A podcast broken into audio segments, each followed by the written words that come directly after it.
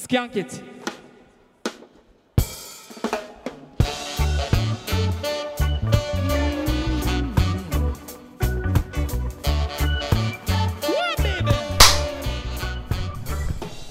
No, sorry, you usually ask for two. That's why I was going to go for a Normally second I do, but you know what? Oftentimes I find when I go back into the edit, I'm like, the first one was great. like, why did I? Why did I request a second when we already perfected it? Aye, but then the second's what you is the security one. That's true. Should Yeah. we do another one? Well, I mean, we can, but like the idea of the second one is in case there's something wrong with the first one. Hmm. That is a good. That's shout. why you've got two kidneys. I always thought I just did it out of, purely out of like a. Ah, you could do better than that. but every time, every time you have to do a Or, or you're like uh, you're you're amping me up like you do with an audience, like, "Hey, everyone, give us a big cheer!" yeah, Oh, that wasn't loud Yeah, enough. that's gen- everyone, give us a real cheer. That's genuinely what it feels like. It feels like, yeah, I'm just like, come on, Daddy, we we, we, we, we both know you've got more in you. Come on, this is second opinion. Am I right, people? It's like, I wonder how many times the audience would would endure that sort of thing. Uh, not not that audiences are a thing at the moment, but imagine if you were like, "Go on, you're like your typical, hey, everyone, give us a cheer. Oh, that wasn't loud. Let's give us another cheer. Now, fuck off, give us another one. just No, guys, you're not getting it. Um, how many time? How many times deep would you go before the audience walking out? I also think I think.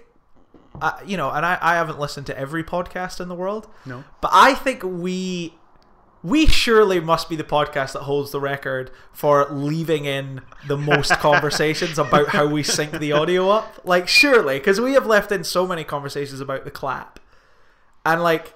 I'm like, I never listen to any other podcast where they talk about like they make a little fucking speech about how they sync up their audio. But yeah, I feel like we have so many episodes where that's the opening is us talking about you having to do the clap. so Is it more can- high tech though for most podcasts to have like a mixer that where you don't need to sync the audio? to sync things up? Which We're pretty old school. is the dream. It does frustrate me a little bit that we're still living in this time where we've been doing this for a while and we still have this setup, but we bought these microphones and we can't really afford other ones, and they kind of only work with this setup right now. So Uh, I was watching uh, the the Netflix Flat Earther documentary recently, Beyond the Curve. Were And they the- using them? Were they? they yeah, he was they us- he was using a blue blue snowball.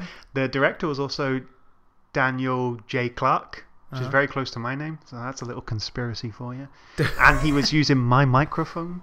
add it to the pile of flat Earth conspiracies that you are you are the director and you're also like a corporate shill for snowball microphones It was just weird to watch like a conspiracy theorist talking into the microphone that we use. and I'm like, I guess we're not that far apart, me and this flat earther. yeah um but i have to say danny it was it was exciting to hear both that clap and your voice echo around these four walls once again because for the first time since what like february Yeah, it must be We March. are- march yeah maybe like early early march yeah. we are in the same room together again Hey! This Socially distanced. So, well, yeah. I mean, for the most part, we are actually. Th- this setup requires us to be very far Yeah. apart anyway, so we were already safe. So it's all good. Um, but yeah, this is like our first time meeting in person, and we're capturing all live all. for the history books. So you know, this isn't like a oh we met up the other day and we had a we had a laugh. No, we have so much commitment to this podcast that we're like we got to meet up day fucking one. We gotta watch Gemini Man. We gotta, Gotta watch it. Gotta watch Gemini Man. And like I said, I think the the hardest thing, hundred percent, about that whole situation, in terms of recording this podcast, was just that.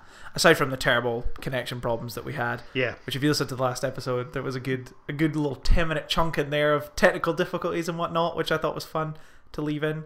Um, but it was definitely the watching the movie by yourself. I didn't enjoy. It was never as much fun. And watching Gemini Man this afternoon, it's it's it's a lot more enjoyable to watch a movie that you know some might consider to be bad when you're just by yourself and it's like the middle of the day. But when we have each other to kind of like bounce off of and stuff, it makes the whole experience so much more fun. Yeah. So it is a pleasure to have you back Um, and it's a pleasure to be back. in the studio, the studio. socially distant, studio in fucking the the hardest quotation marks. um, and yeah, we're gonna come back like hitting the ground fucking running. Get doing it, man. A movie that I think I might have mentioned in every uh, episode since I saw it in some capacity, because I feel it's been unjustly attacked, Okay. and I feel that I need to come. Someone needs to stand up and say, "No, enough is enough." No one else was doing that, was it? No one No. else. Twenty-seven percent on Rotten Tomatoes. I think it had when I looked it up earlier. Wow. So that means there's twenty-seven percent of the people who saw it. But you know, I choose to ignore that. I'm the one guy. You're the 27%. But I think the thing is, is like, i- it's not. So something that I was worried about coming into doing this again, doing this movie, Right. was I was quite worried that me liking Gemini Man had become a bit of a, you know, a, like a meme of my own making, where it's like, what you know, we'd get into like conversations with friends about movies and stuff, and like. One way or another, it would like you know it would always lead back to Gemini Man, but a lot of the time I'd make it lead back to Gemini Man. And um, I was worried that like, oh, I think maybe that, you know, I maybe just liked it a bit. Maybe I was just having a good day the day I saw it. I quite enjoyed it. Um, and you know, I've kind of kept this running joke of like, oh, I think everyone is wrong about Gemini Man. Uh, and now I'm gonna watch it again, and I'm gonna be like, no, like I get why like people don't like this, and I'm not enjoying watching this. But like, I am pleasant. I'm delighted to say that on second viewing, I still like thoroughly enjoyed that in like a total way of not even in like a, I don't know, not even in like that kind of, oh, I have to, I have to find the good things about this because I've been kind of kidding on that I like it. But like just genuine enjoyment. I was like, I really enjoy that movie. I get, I feel I get a lot out of that movie for some weird reason. I don't know if it's just that my tastes in film this year have sunk so low. Like I watch garbage now. Like I seek it out. We watched The Fanatic the other day. Have you heard of that? I've not heard of We'll come back to that one.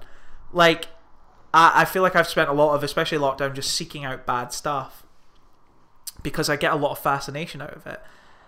Um, and I wonder if maybe my movie taste, yeah, has just gotten so low that now I see something like Gemini Man, and I'm like, this is it. This is like good cinema. What low standards you must have.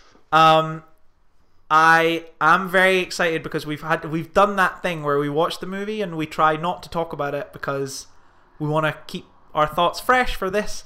So I think what would be best is to because I can't handle the anticipation any longer. Let you introduce the podcast and then let tell me what side of the fe- are you with the twenty seven percent, Danny? Are you with those other? Are you with the sheep? The sheep who attack unjustly attack this movie, who call it bad, who say it's poorly made, who say the whole frame rate thing is weird, which it is. But I want you to introduce the podcast now. I want you to tell me where you stand, Danny. What's up, people of Peopleton? Welcome to Second Opinion movie podcast. I'm your host, Danny Jones, and co-hosting with me, the third Will Smith, Scott Morrison. I thought you were going to say like co-hosting with me, young me. Youngs, you are young. Um, so yeah, Gemini Man, 2019 movie. Uh, kind of Will Smith starring, Ang Lee directed. I guess you would call it an action movie. It is an action movie, I guess. Um, that I'm a I'm a fan of. I'm very curious. I'm very excited to hear your initial thoughts on Gemini Man, hashtag who will save you from yourself. Who will save you from yourself? Uh, Danny Jones, at the year 2020, has decided that Gemini Man is absolute fucking garbage. No, Oh. I actually really liked it. Oh, that's good. You like you really liked it. Yeah. what is it? Um, like, like I said, I, admittedly, like when it started, and I I said that thing to you before we start watching it, where I was like, I am, I am a little bit thingy about like I'm not that I'm not going to enjoy this. And within the first couple of minutes, there was like two things that happened to where I where I was like, I don't like either of those things, and I'm all, I, and I was already scared. and then as it went on, um, I kind of like got back into the my computer making noises. I kind of got back into the, the the vibe that this movie's putting out, man. And I got really back into it again. And there's a lot of clunky shit. It's not like there's parts of this movie the way they're put together is there's no other way to say it. It's not good. It's clunky as fuck. But there's something about it that I don't know. There's something about this film that I that just clicks with me a little bit, and I'm excited to hear like what you enjoyed about it and all those kind of things. I thought maybe like I would give like a little bit of context. Go to, for like- it. I am mostly going to read from the the Wikipedia because the Wikipedia has kind of summed it up quite nicely. Um, but this film has been in the pipeline for a long time. Yeah. This film apparently was originally conceived in 1997. And it's went through development hell for 20 years. Back when Will Smith was young. He would have been young. He could have fought a baby version of himself. Which would have been a very 90s Will Smith comedy, Yes. wouldn't it? That would have been about the same time he was doing Wild Wild West. You think he would have watched like Will Smith and he's like he's running around New York trying to catch like a clone baby of himself? No, I don't think he was doing films quite like that. Not quite like that, but That was probably more what Arnold Schwarzenegger would have done. yeah. That was and Danny that DeVito. Was, yeah, Danny DeVito would be the baby. Yeah. Just get him in the the way he's dressed in Always Sunny when he has like the diaper on and he crawls Yeah. at the sofa. Yeah. Um, He didn't. crawl- No, he didn't. no, crawl no, out no. the So with a that's there diaper when on. he's crawled. It's when he's covered in the fucking Yeah. uh, yeah. He definitely didn't have a diaper on. If you've seen that scene of Always no, Sunny, I was I was getting them confused. um, yeah. Uh, so apparently went through development hell for 20 years. Uh, had a bunch of different directors attached, uh, and a bunch of different actors, which I think I'm is the more interesting part, I'm excited. including Harrison Ford, Mel Gibson, and Sean Connery. Right, so they're all they're all mental choices. They are quite bizarre. Cho- like the the one that I kept thinking of, and I wonder if maybe it's because of Looper. The one I kept thinking of was Bruce Willis. Right. Like I kept watching it and being like, I could see. And one of the reasons that I like this movie, and we'll get into it, is like, I could see the way that Hollywood would traditionally make a movie like this, Bruce Willis fitting into that role. Yeah. You got Bruce Willis without hair, Bruce Willis with hair. They're tussling. Yeah, um, I think he, especially in the '90s, Bruce Willis was a lot more willing to do like. Sh- I mean, he is kind of now uh, willing to do like offbeat films, stranger films. Um, how those pairing? I can't imagine Harrison Ford playing a younger version of himself. That's such a, a, a I can't imagine Harrison Ford doing anything that requires any real effort. even in the Other than nineties. turning up. Uh, and Sean Connery, I felt like he'd have just been confused. You know, like what? What? I, I, I'm I'm younger me now. Yeah. I don't understand. I don't understand this at all. I, how could there be a younger me? And they're like, well, Sean, it's it's like a sci-fi movie. Like they've cloned you. Well, I simply don't understand. What's a that they- Phi Sci? When Uh, I was on James Bond, they didn't do anything silly. Where are all the hot women for me to have sex with? that's him. The only one out of them I can imagine doing it is Mel Gibson. I feel like he would have probably done something like yeah, that. at but the then I'm like, well, I was about to say like, is Mel Gibson distinctive enough when he oh yeah, like is younger, but he was. He was- The, the, he- the most interesting thing to do with Mel Gibson is like you have young, hot in Hollywood Mel Gibson versus uh, washed up racist Mel Gibson. famous anti-Semite. Burned every bridge that he's ever crossed. In the '90s, you wouldn't have had that problem. Yeah. not yet. Um, you but like his lethal weapon persona is pretty iconic. You can imagine. I mean, he wasn't really old, even in like '97. You wouldn't call him like old, but yeah, I could. I he would be out of those three the most likely to do it. yeah. Um, at the other two, I, I can't imagine Sean Connery and Harrison Ford doing this film. I think it's it's crazy that because this film apparently did not make a whole lot of money. Um, it oh actually no, it did not bad actually. I I was under the impression it had done really poorly. Had a budget of 138 million and the box office was 173.5 million. That surely is like lower in America. I'm sure there was a whole big thing, kick, a stink kicked up about how little money it made. Okay, maybe it's Um, more compared to projected. Oh yeah, no, here we go. Yeah, yeah, yeah. the film grossed 173 million against a against a production budget of 138 million, making it a box office bomb, which projected losses as high as 111 million for Paramount. Hmm. Bad, bad time, guys. um, but yeah, I think it's it's interesting that it because like uh, if you're gonna try and make this movie work in this day and age, I guess you do you do go with like one of the biggest actors on the planet, and like who's bigger than Will Smith? Yeah. I like mean, everybody, everybody loves Will Smith. Yeah. Like no one has a bad thing to say about Will Smith. So it's like you're not alienating any market when you get Will Smith to do this movie. You know what I mean? Like people will come and see it based on his name alone. Whereas I think with someone like Mel Gibson, you know, you're No. alienating a lot of people. um, and so it's interesting that it didn't do that well financially because you would think he is just inherently a a box office draw. But I guess. movie stars aren't really a thing anymore, though. Like, you don't get as many films um, that are sold on a movie star alone. In fact, Will Smith is probably the last movie star, like, Hmm. as we know it. I'd say maybe Tom Cruise. Oh, Tom Cruise is actually. Yeah. He's, yeah, he's still someone who, I mean, theoretically could, like, sell on his name. I feel like I just go to see Tom Cruise movies now because I'm like, is he gonna die for real in this one?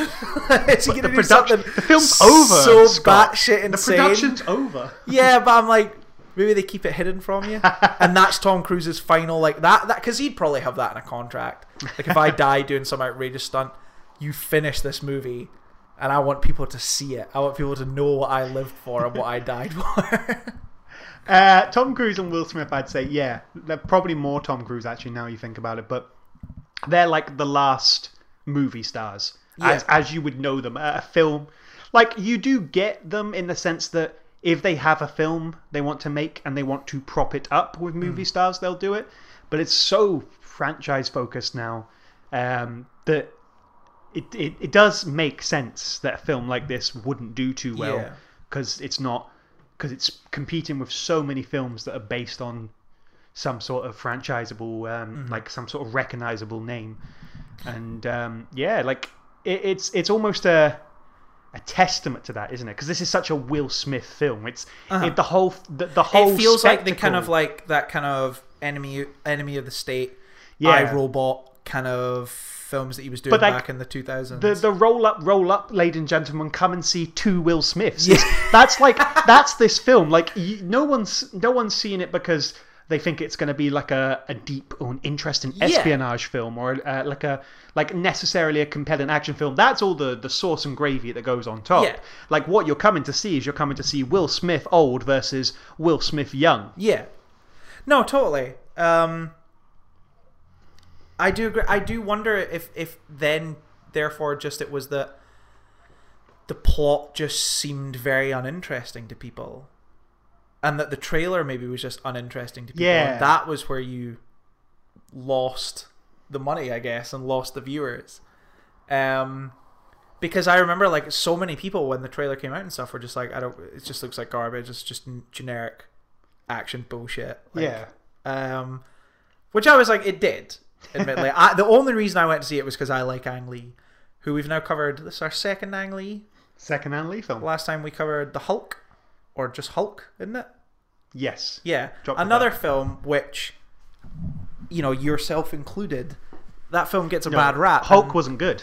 It gets a bad rap. I really like it. It gets And a bad thi- rap because it wasn't good. But I th- here's the thing though, is like I think I like Hulk for the same reason I like this, which is I think that there's there's there's a very there's an easy route that you could go down when making a movie like Hulk or making a movie like Gemini Man. Um, and I think that Ang Lee, in both those instances, tries his best to instead of just making them the kind of generic schlock that you'd expect, try to get to like the human center of the story. And that's why I think like I really like Ang Lee's stuff and why I feel like I maybe forgive him for a lot of the more technical side of things because I enjoy his his way of trying to yeah, just like just get into like the the person at the center of his stories like a bit more. Like, um, I mean, I would disagree with that with the Hulk for the reasons stated within the podcast. I don't think he gets to the the. I think he tries, but I don't think he ever gets to but. I think he really human. does try. I like. I think that that film is so much more about like he tries to make uh, that film about you know the destructive impact that like a father like a, a father can have on their son. And i think that's a lot more interesting than just like you know the edward norton hulk, Yeah. hulk smash kind of thing you know? And i get that it doesn't work for a lot of people but like there, there's something about that movie like for me just just gels nicely. Like i said maybe it's probably just because i have bad taste but um I will the the link I saw between Hulk and Gemini Man, and the reason I think puts most people off this film, but sold um, me, uh-huh. was that it's a very hyper reality that Ang Lee creates within both those films. yeah I can't actually see I've seen. I can't see I've. I can't say I've seen. There we go. Try that. That was better. Good. I can't say I've seen like many Ang Lee films. Um, but notice in this one, like there's like a. It's not a very natural feeling film. no People not in, don't. the, not in the slightest There's the action, which is very surreal to watch. Uh, but even the interactions between the people and the, the, the plot and the ridiculous like plot, like the some of the plot twists, some of the the stuff that happens within the story is very hyper real.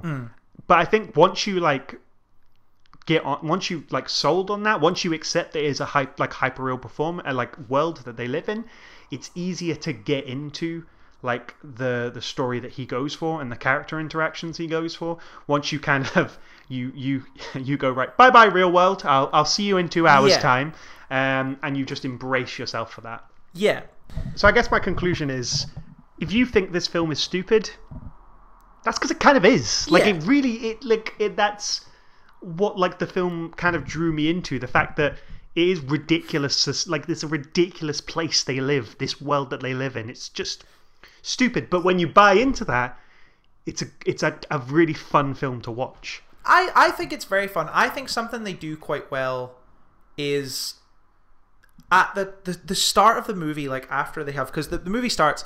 The should we sorry should we do the plot? should we do like the quick a quick rundown of the plot? Yeah, can for, do. for anyone who's like kind of listening. Base plot of the movie: Will Smith is a Assassin. he's basically the best assassin in the world. Just he's just great. Um, and he has decided to retire. He does one last job where he shoots what he believes to be a Russian terrorist on a train, and he decides, "This is my last gig. I'm out because I shot that guy in front of a little girl, and I'm just I'm not into this anymore. So I'm out." But it turns out there might be a bit more to that guy that he shot. That he might be involved in some kind of weird experimental experiments. um, and so the people that Will Smith are working for, they want him gone. He's a loose end, so they got to get rid of him. And so he's now on the run. Him, Mary Elizabeth Winstead, who was He's there as well. there, who's there as well, who was hired to spy on him until they tried to kill her as well, I guess. so she ends up tying in with him, and uh, BD Wong, who is Will Smith's friend, who comes also to the there as well. Who's there as well. It's good that all his friends were there as well. There's no real reason they're there. like I Um, mean, there is, but also yeah, it's like yeah, it's we just we, we want just there. the. We need more people in the movie. Um, But who do they so- send? Well, who do they send? who do they send to assassinate Will Smith? Only bloody Will Smith. Only Bloody a small Will Smith. A, a younger a Will little Smith. Will Smith.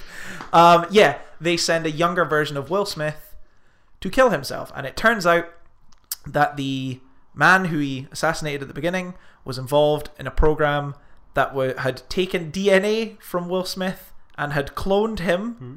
and made a younger Will Smith. And So Clive Owen's also there. And Clive Owen's also there. So Well, actually, sorry, it should be stated. Clive Owen is uh, plays the uh, basically young Will Smith's surrogate dad. Yeah, he plays the the head of this this kind of organization, I guess, the head of like the cloning program and the surrogate father for young Will Smith. He's told him that he found him abandoned in a fire station, Yeah. um, and that he was an orphan, and you know he's taken him in and raised him and stuff. Um, so yeah, and that's the kind of initial premise is that young Will Smith's trying to kill old Will Smith. Old Will Smith's trying to kind of talk young Will Smith out of doing it. They're all Will Smithing about. There's a whole Will Smith they won't Smith thing. I guess Will. it's Will Smith does Hamlet. That's what this is. Yeah. I guess that, like, if you're listening to this, you either have seen it or you don't care. Yeah, Because- I, have just done a terrible job of This expla- this this plot really does end like the exact way you'd expect it. Like old Will Smith decides to convince young Will Smith to turn against his surrogate father. There really isn't much more to the plot than that. Yeah. Like um, that ob- ob- obviously what you said is the setup, but the ending is what you'd expect from this sort of thing anyway. Yeah. Um it absolutely is, but my thing with this movie, it's kind of what I was talking about at the beginning, is I I I I think that the I I think in another world there is a version of this that exists with Bruce Willis. Right. and it is just the typical it's it's like exactly what you would expect from this movie if you know what i mean it's like just generic action schlock. The young will the young bruce willis tries to kill the old bruce willis. Looper. and then at the very end they team up and they they fight something. And everyone's happy. And Yeah. they, and they all go home. Um what i like about what this movie tries to do is that they try to get a bit more to the heart and soul of this whole dilemma. And it's not just a case of you know it's not just a case of young will smith just has a change of heart. Like old will smith really has to like pull that change of heart out of him i think. By you know it, there's a lot in this about him trying to like almost fix the mistakes that he's hmm. made. And he's like i don't want you young version of me to go down the same road that i did. And i have i can like i can pull you out of this like you just need to understand that The film is fundamentally about regret. Like it's about that that scenario where Will Smith is at a point in his life where he thinks if I was young I would go back and do things differently, but he then gets the a literal young version of himself which he can help convince Yeah. to do things differently. Um, that is, it's at, fundamentally this is about a film about a man confront an older man confronting his own regret. and i like that i like that he forces young will smith to question his whole entire existence basically. And i think that's like i think rather than having where i think like a kind of more generic kind of action film would just have like young will smith it's like wow you fucking told me i was a or you told me I was an orphan, blah, and would like shoot the place up and stuff, and like run off to join Will Smith. It's like instead he has he goes back and just ha- like after finding all this out, and just has this like really emotional moment with Clive Owen. It's really sad, Yeah. because you do you feel like this character like his whole life has just came crumbling around him. Everything he's known has turned out to be a complete lie, and he's just a copy of another person, and he's devastated by it. And like I love that I love that this movie tries to just focus on that. It tries to focus on like the personal aspect of it rather than just well now he's turned against them so he's going to shoot them all up. And you know even even towards the end when uh, he's like sort of fully on Will Smith's side and he has numerous opportunities to kill Clive Owen but like he can't he can't do it because there's conflict there man. Like that's his dad and it's like a it's like a whole thing. And I just yeah I I I just think it does a better job than I think it's just more interesting than what another director would have done with it. Yeah. Um, and I think I yeah I kind of just I kind of just hate that like people just decided that this was going to be the punching bag of last year. Um, and like I said, I do get it. There's a lot of very weird aspects to the movie, but yeah, I just like I like that. Um, no, I, I'm so bad at eloquently like summing up why I like this. Um, yeah, like there is a, a, a cool amount of uh, depth to it. I was surprised by the relationship that um, like formed between Clive Owen and young Will Smith. I, I didn't think it would be so sort Yeah. of like you do. It does go do a really good job of selling you on the fact that Clive Owen does truly believe that this is like his son. Yeah. Like you do, you actually you don't believe that he's just deceiving younger Will Smith. You don't think it's just like, oh, I'm pretending to be his dad because that will make him a better soldier. Yeah. You're like, no, he truly believes that like this is like his son, the closest thing to a son he's ever yeah, gonna have. and and also his the whole the whole reason for him cloning Will Smith, it just never gets any more normal the more you say it. His whole kind of reasoning for cloning Will Smith is kind of if we can make uh you know an army of these people who don't have backgrounds and don't feel pain then like maybe we're saving you know the lives of yeah, a, a you know a, a, I don't want to say a, a regular person, not a clone. I don't know. Clones aren't real. It's not, I'm not prejudiced towards clones. It's just like that's his whole. clones that- are real. That's Dolly the sheep. Of, yeah, of course. Are you saying sheep. Dolly the sheep isn't a real sheep? justice for Sh- Dolly? um, yeah, like I, I, I. There's yeah, there's something more to it than just like he bad man, he want to make assassin to do his dirty work. You know what I mean? Like there's there's there's a little bit more to it than that. Yeah, like the idea that the, the clones of Will Smith can replace the endangered lives of real American citizens with families and Yeah.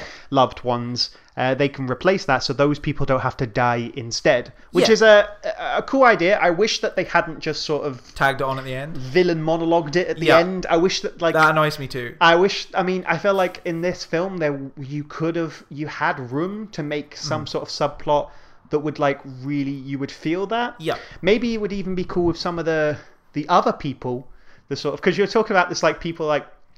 Oh, the, these, these, these, all these soldiers, they're real people. They've all got loved ones.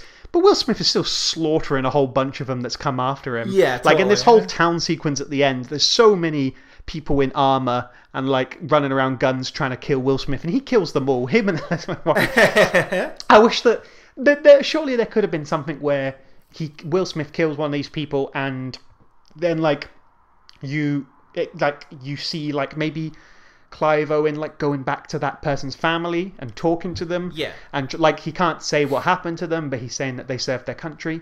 And then you could use that as an emotional beat to then sort of lay the foundation of why Clive Owen believes that clones are the best way to go. I just wish it wasn't tacked on at the no, end. No, totally. And it's annoying because they they have there. It feels like there is room in this movie to put that stuff in there because they do just spend a lot of time being like, here's our cast of characters hiding in this house. And Yeah. Here they are hiding in this bath and like you know this bathhouse and here they are sitting having breakfast on this balcony even though like supposedly the greatest uh, like League of Assassins is out to get them. They're just out on like the most exposed balcony in all of Budapest. But it's like it seems like you could trim some of that Well, and replace it with more of that kind of Clive Owen, young Will Smith plotline. Yeah, because there's a sense that this almost feels like the sort of sub. The whole film feels like the subplot of like Captain America: Winter Soldier, Uh-huh. with like there's a person that's coming to assassinate me, but I've got a personal connection with them. Uh, and that, what as I say, it was a subplot to a whole big espionage spy film. I'm not saying that this film had to to be that, um, but it does feel like if if Captain America can put both of those in, you could have done something. You could have added something that would have like fleshed out some of these themes. Yeah, but then that's what I was is like. I think maybe the I think the thing that he does add is that much more human Yeah. element to it.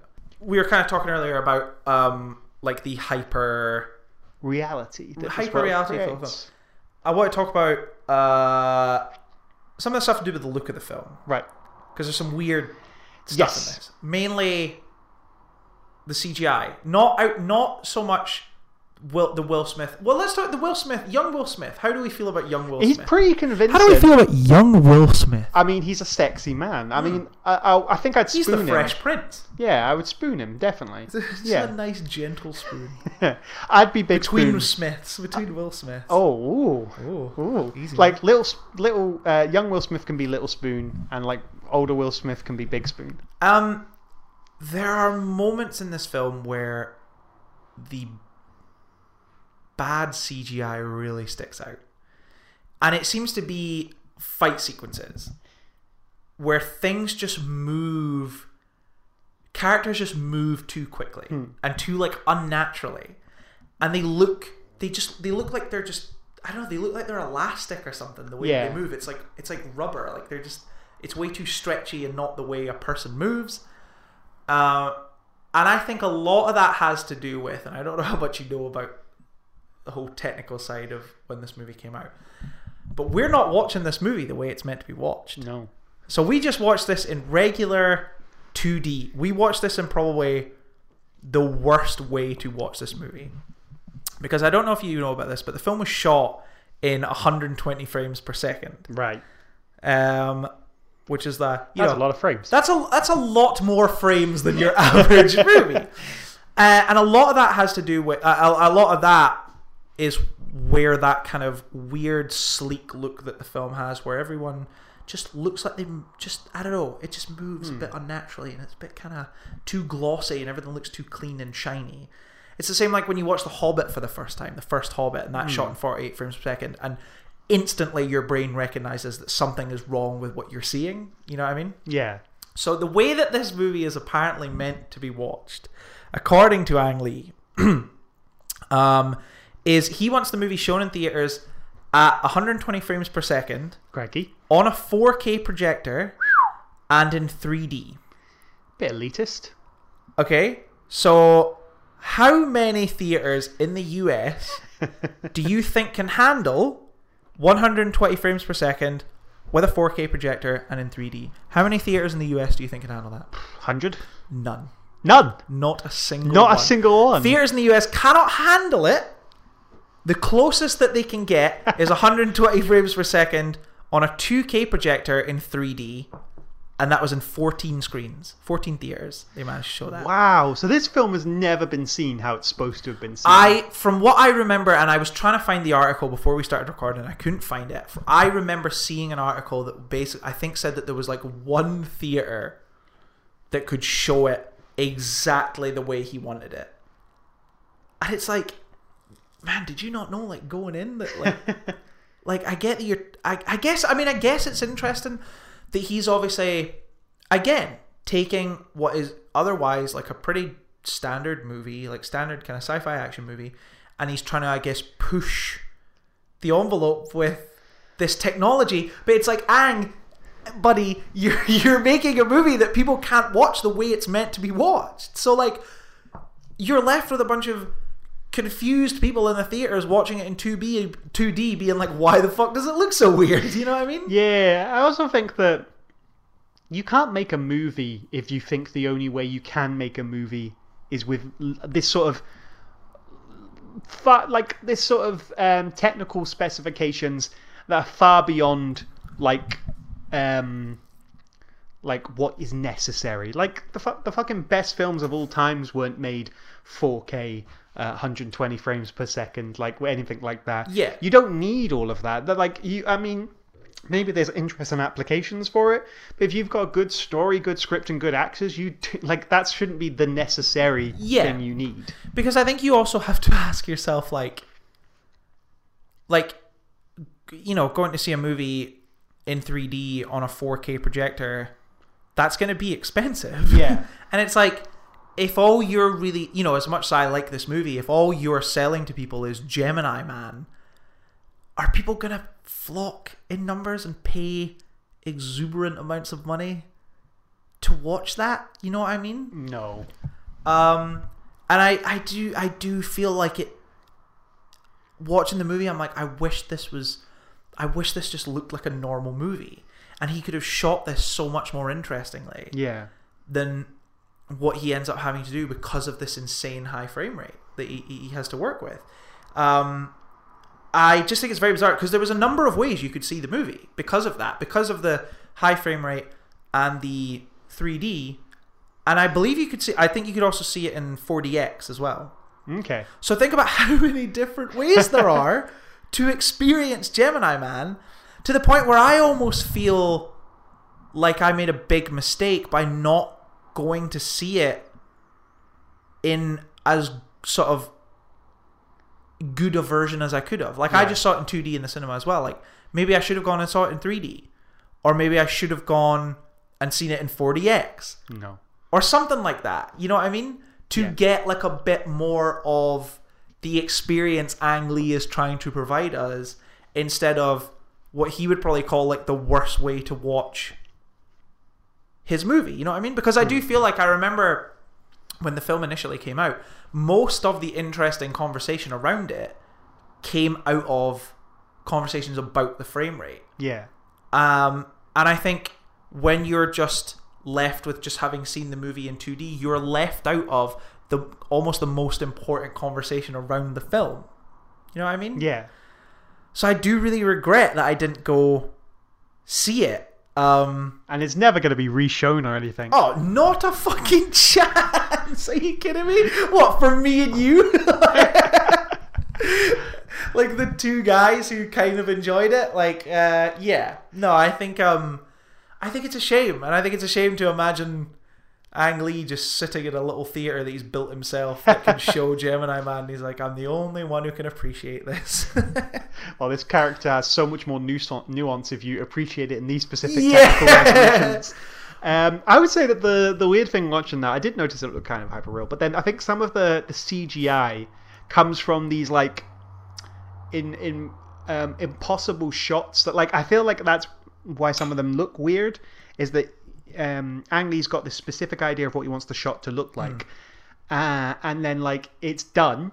mm, mm, Sometimes having to use CGI in order to do it, and it doesn't look as natural as it did in his head. The big one, like the one that probably exempt it, uh, exempts it the most, is when they're like they've got this like long shot of like the private jet they're in, Yeah. and the, and it sweeps like across the jet, and then it kind of zooms in, and then in the window you can see. Um, BD Wong. B1, um, so you can see him, and I can you can imagine Ang Lee was sat when he was imagining his film, his masterpiece, in all of the frames of seconds he could handle, and he was like, and then the and, and then the camera will swoop into the plane, and you'll see the pilot, and it'll go across the sky. But then when you actually see the shot in the film, it's like that looks ridiculous. It Yeah. looks ri- it looks ridiculous that you can see him in the window of Yeah. this plane. It doesn't look natural, um, and I think that's there's that's just like an example. I think that represents a lot of the shots in this. There's quite a few shots. There's like one shots. There's like loads of point of view shots. That like like it's they're not necessarily bad. I think what they do is they highlight that you're watching a film. Yeah, the There's a one- the- lot of it that's like that. The one that stood out to me a lot is um, there's towards the end of the movie, you see a character like jump down off a roof, run across the street, jump onto the next roof, and then kind of look through the, the ceiling window. And it the way he moves, he looks so stringy, and he runs at a speed that like a human being just can't, and he moves in a way that a human being can't. I've never even really seen like a video game character move like that. It's so unnatural.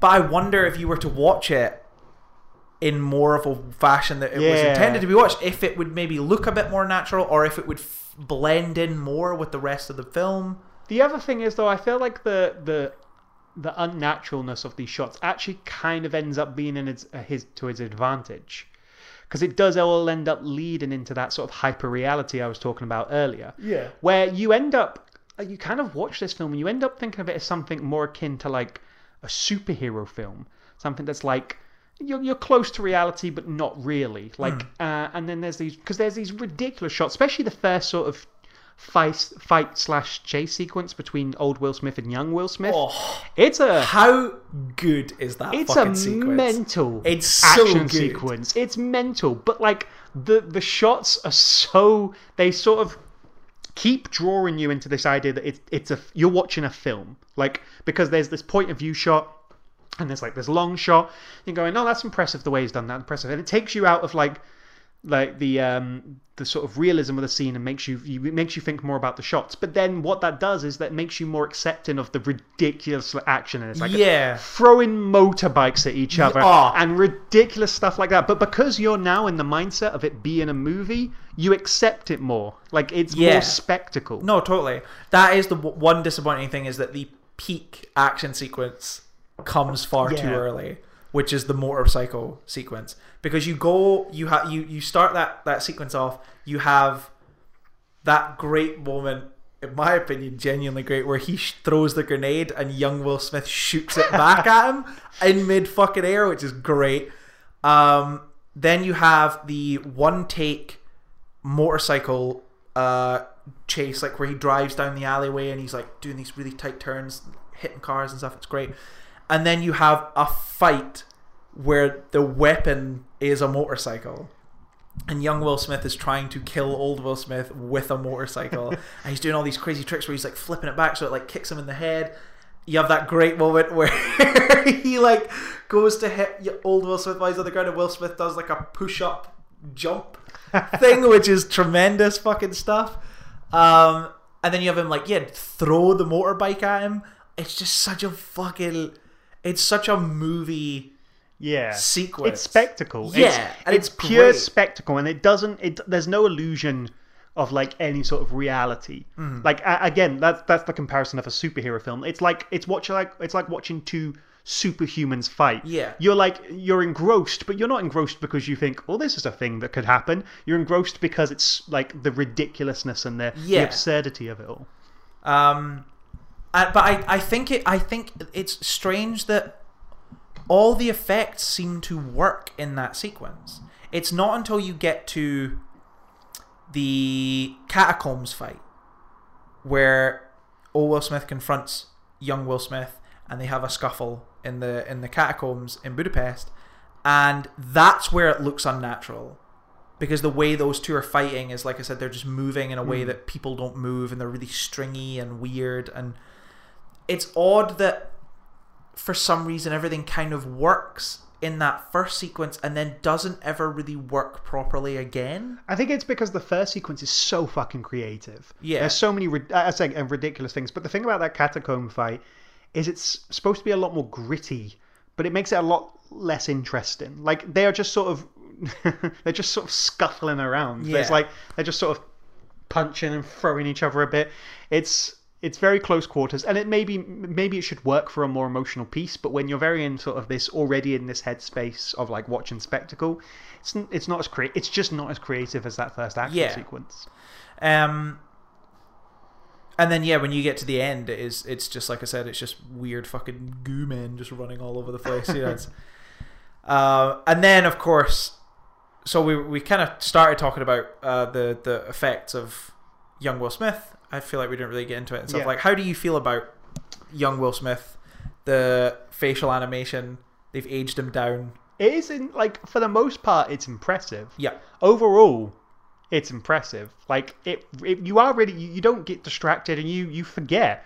I mean, that's probably the best compliment you can get give about it. Yeah, it. is that you there are scenes it's- where you forget it's de-aged Will Smith, um, and it does feel on point with like. I actually watched um, Captain Marvel recently, and like you, that is again another sort of impressive example of you do forget that like Samuel L. Jackson is like the the younger version of. Yeah. himself. Like you just get you just get swept away with the film. Um, that yeah, that's the best compliment you can give that sort of thing. Yeah. And then you then you get to the ending.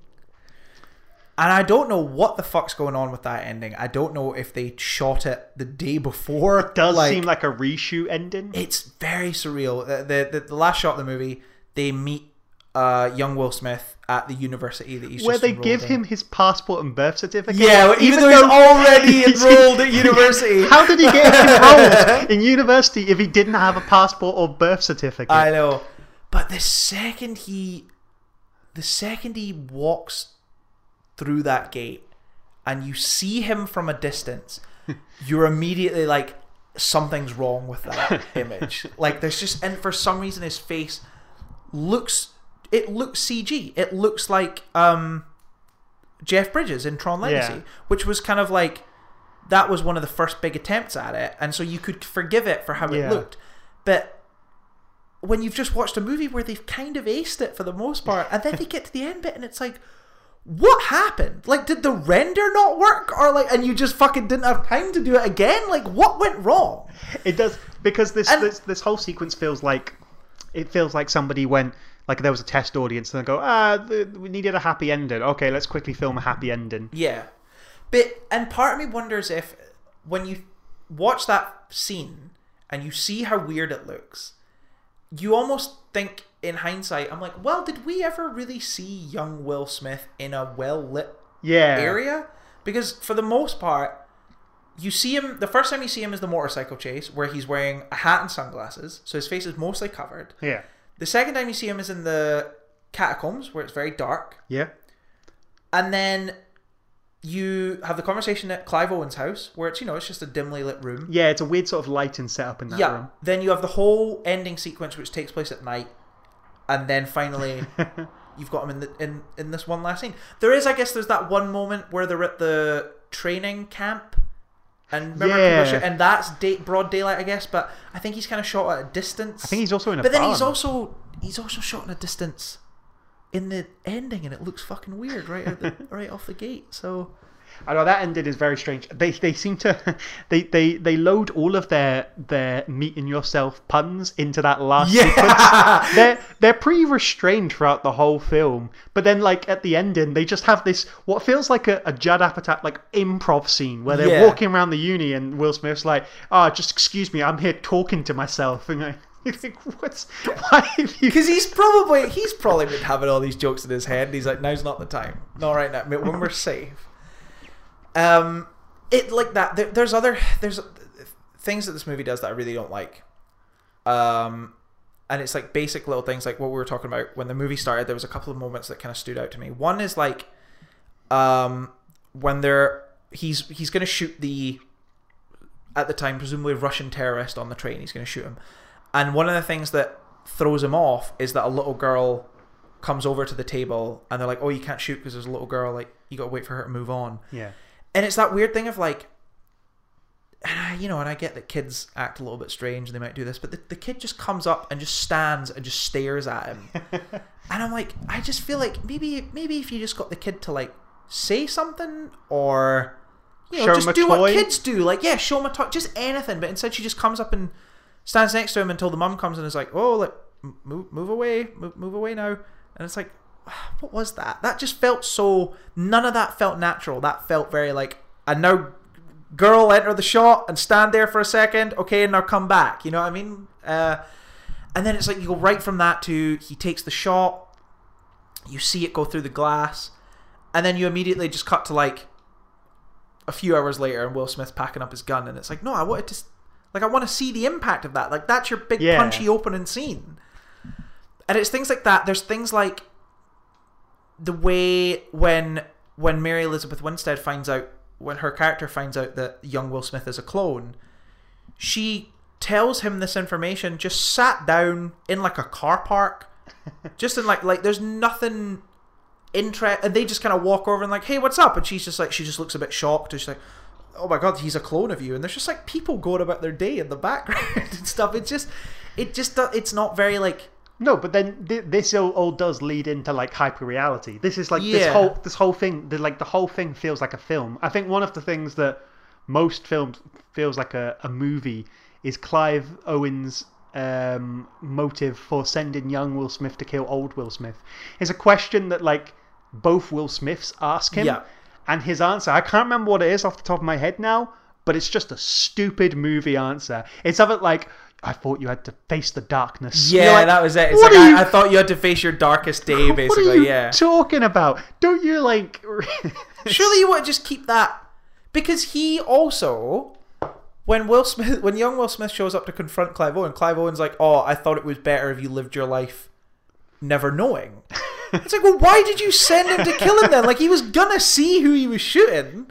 Surely. It feels like very. oh, see, it's happening, Danny. It's starting to fall apart. it's such movie logic, and Yeah. uh, that's what I said. Like as I keep saying, like it works in this film because it feels like a film. It never, it never sort of brings the illusion of realism, which I can get why people wouldn't like. Yeah, because totally. you most most people want that sense of realism in their film, but this like it it never brings it for you because there's stupid scenes like that. Um, there's the there's the the plot twist at the end, which I'm sure we'll go into in a minute. Uh, what's his um the fucking death of like um I keep forgetting his name. What is his name? B one. B one. His death happens, happens so abruptly. quickly, yeah. abruptly, and then is forgotten the next scene. Like they get to the ending and they don't go. Not not one single mention I know. of his best friend that Well, he does. He just place. he just like Will Smith just like punches a like a wall. And he's just like, damn it! I liked that guy. I loved It- his quirky attitude. but it felt like oh, uh, it felt like the the movie logic of hello, this is movie logic. Tron, uh, you are coming towards the third act. Someone must die to up the stakes. yeah. Okay, we'll kill the comic relief. Kill the comic relief. Make more serious tone. five. um, do you want to talk about the?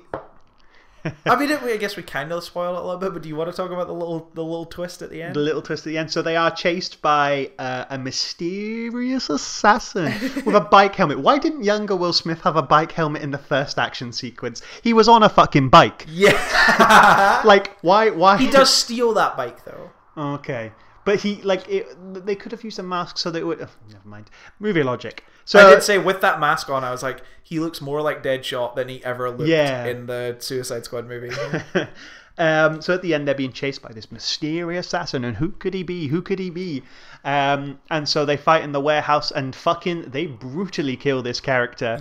They shoot what they, they shoot like flammable stuff and let him burn to death, and then him. shoot him on and on and on. And then like when he finally is like dying on the floor, they take off his helmet, and who is it? Scott Morrison. it's another Will Smith. It's another Will Smith. And it was funny because you, when that kind of action sequence started, you were like, oh, "It'd be so funny if it just turned out to be another Will Smith." And I was like, I was like, surely, I was like, Danny's smart enough that I feel like he's already called it, and he's just. I, just I guess. But in- then they do so much to make it seem like they've killed him yeah. that. It's like I guess there is that moment where you're like, "There's no way that that person." Is, I think in my head, um, I just figured that if there was a third Will Smith, I'd have heard about it by now because this film came out like a year ago. Yeah. Because I said my specific words when we were watching the scene was like, if I was in the cinema, I'd be expecting that to be Yeah. a third Will Smith. Um, but because I was like, oh, I'm sure I would have heard about that by now. But no, I hadn't. Like that was actually yeah, buried. Like I didn't know. But it's a even younger Will Smith, isn't it? It's an even younger Will Smith. Which this Because I loved they they have the reveal where they like slowly pull off his helmet, and I just turned to you and was like, "Merry Christmas." it's another Will Smith. They've unwrapped a third Will Smith. um, which they brutally killed a young, even younger Will Smith. Which I don't, don't sit on that for too long either, do they? yeah, and it's also that kind of weird thing of like, oh well, you know, he couldn't feel pain, and you know, he didn't have a personality. Not like you, young Will Smith, who I, Clive Owen, have personally raised. Like he was a fucking chump, but you, you're like, you know, what I mean, it's It's a very arbitrary distinction Clive Owens come up with. Yeah. no, that's that's just that's just a, a disposable Will Smith. That's an expendable Will Smith. You're an actual Will Smith. you're gonna go off and live in Hollywood. He does have a name. It's such symbolic It's of uh, like it's Harold something, isn't it? Or- Henry. Henry. Henry Moore. And then the young Will Smith's called Clay. Junior, Junior, uh, Clay Junior. Clay yeah, Jr., Yeah, yeah, yeah. yeah, sorry. Um, but it's just it is like pretty obvious when you watch a Will Smith film that you always just call him Will Smith. Yeah, it's just it's Will Smith. Like he, he doesn't really he doesn't go that much deeper than that, does he? the the character name is just for sentimental reasons. Yeah, Ceremonious it's so that reasons. Will Smith has someone because he can't just be Will. So you know, he's like, well, no, I need to feel He like could. I'm uh, no, He- he's he like, I need to, I need, TV show I need to feel like I'm acting. You know what I mean? Because if I play Will Smith, I'm just the Fresh Prince of Bel Air again. When I re- rewatched it recently, and that was something that never occurred to me. Like I was watching it and I was going, "Wait a minute, is his name Will?" That's so strange. That almost seems something that seems like something they would do like years later into their career. And They get on a TV show and they're Yeah. that famous. that It's just like, Like I don't want to be called. I don't want to fucking have to remember any names. Just call me my name. Just call me Will Smith. Like everybody loves Raymond and uh, yeah. according to Jim, stuff like um. Well, I'm like, I'm glad you enjoyed it. I did enjoy it. Like, I'm glad you. I guess that all I really wanted was for someone else to just recognize that there's like things to enjoy about it and not to just write it off yeah, because I think that was that is I think what bothered me the most after I saw it was I just didn't understand why people just decided that that was the punching bag of 2019 in terms of cinema like absolutely. yeah. Gemini Man was going to be that's the most fucking low tier embarrassing shit that's came out this year. And I do wonder if some of that has to do with the frame rate stuff. But I think a lot of it is just like there was the frame rate stuff which I guess people who are more into film would know more about that stuff. Yeah. Then there's just the fact that it just kind of looks blatantly kind of bad Hmm. from the trailer. And then it's the fact that like yeah, you're you're it looks like a movie that was written in 1997. you know what I mean? Yeah. Um, and I guess those three kind of things just kind of, and then when you know people go see it, maybe they see it like in 2D. They're like, why the fuck does it look so weird?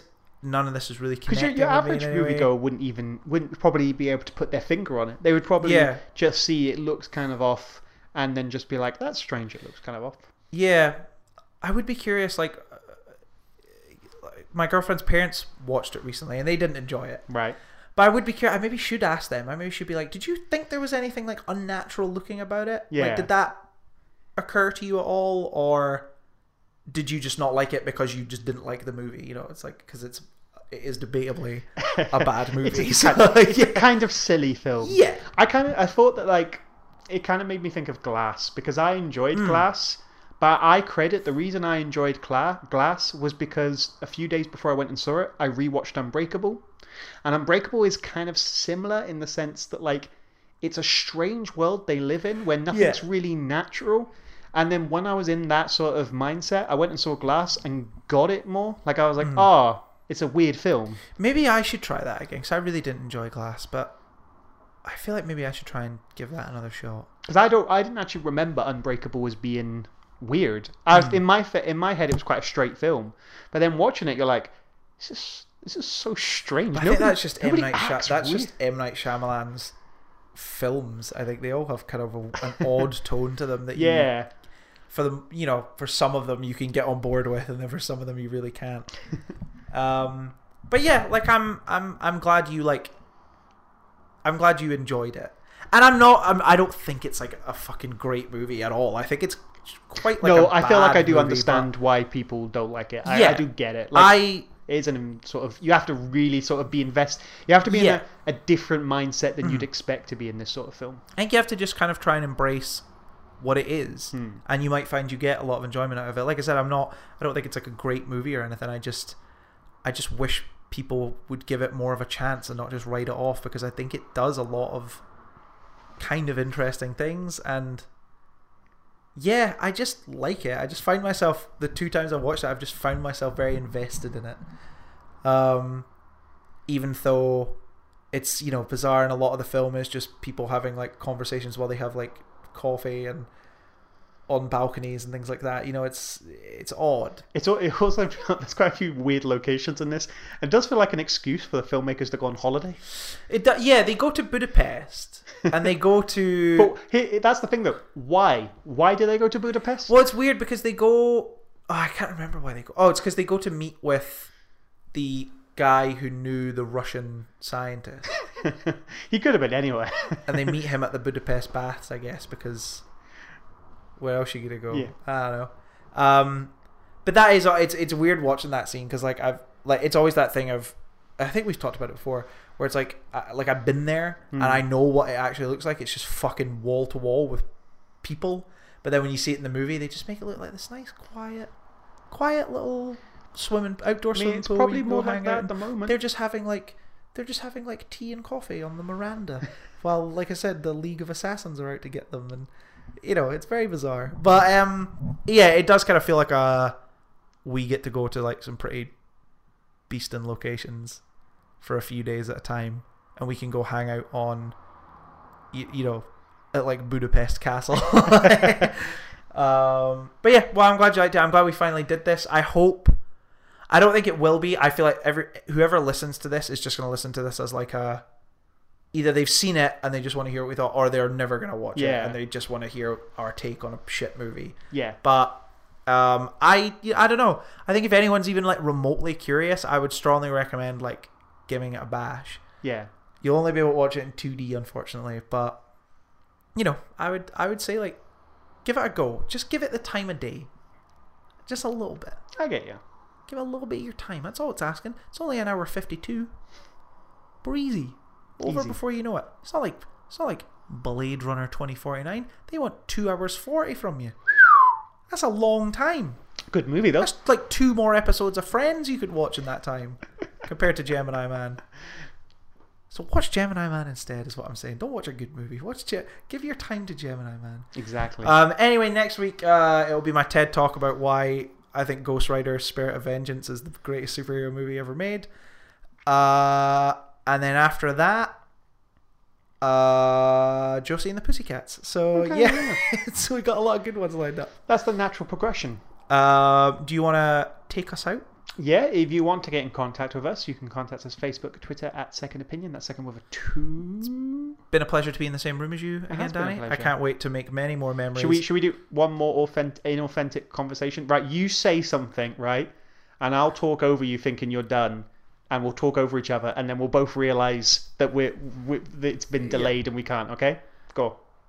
So, have you enjoyed like being able to come? Yeah? I've really enjoyed Uh, being there, Scott. uh, like, I sorry, really- uh, oh, hang on, sorry. No, it's okay, Uh, you uh, go. All right, uh, uh, right. Um, I did, I did enjoy. Ah, we do it for the banter. That's what we do. we did for. do it for fun. Um, I can't wait to make many more memories with you until too many people going to the pub fuck it for everybody and we get locked down again. but until that time, when we're back, second opinion, second wave. yeah, la- that's what we'll call it. Second opinion, second wave. I love it. Uh, anyway, enjoy J.K. Simmons, everyone. Enjoy J.K. Simmons. I love you. Bye. Bye.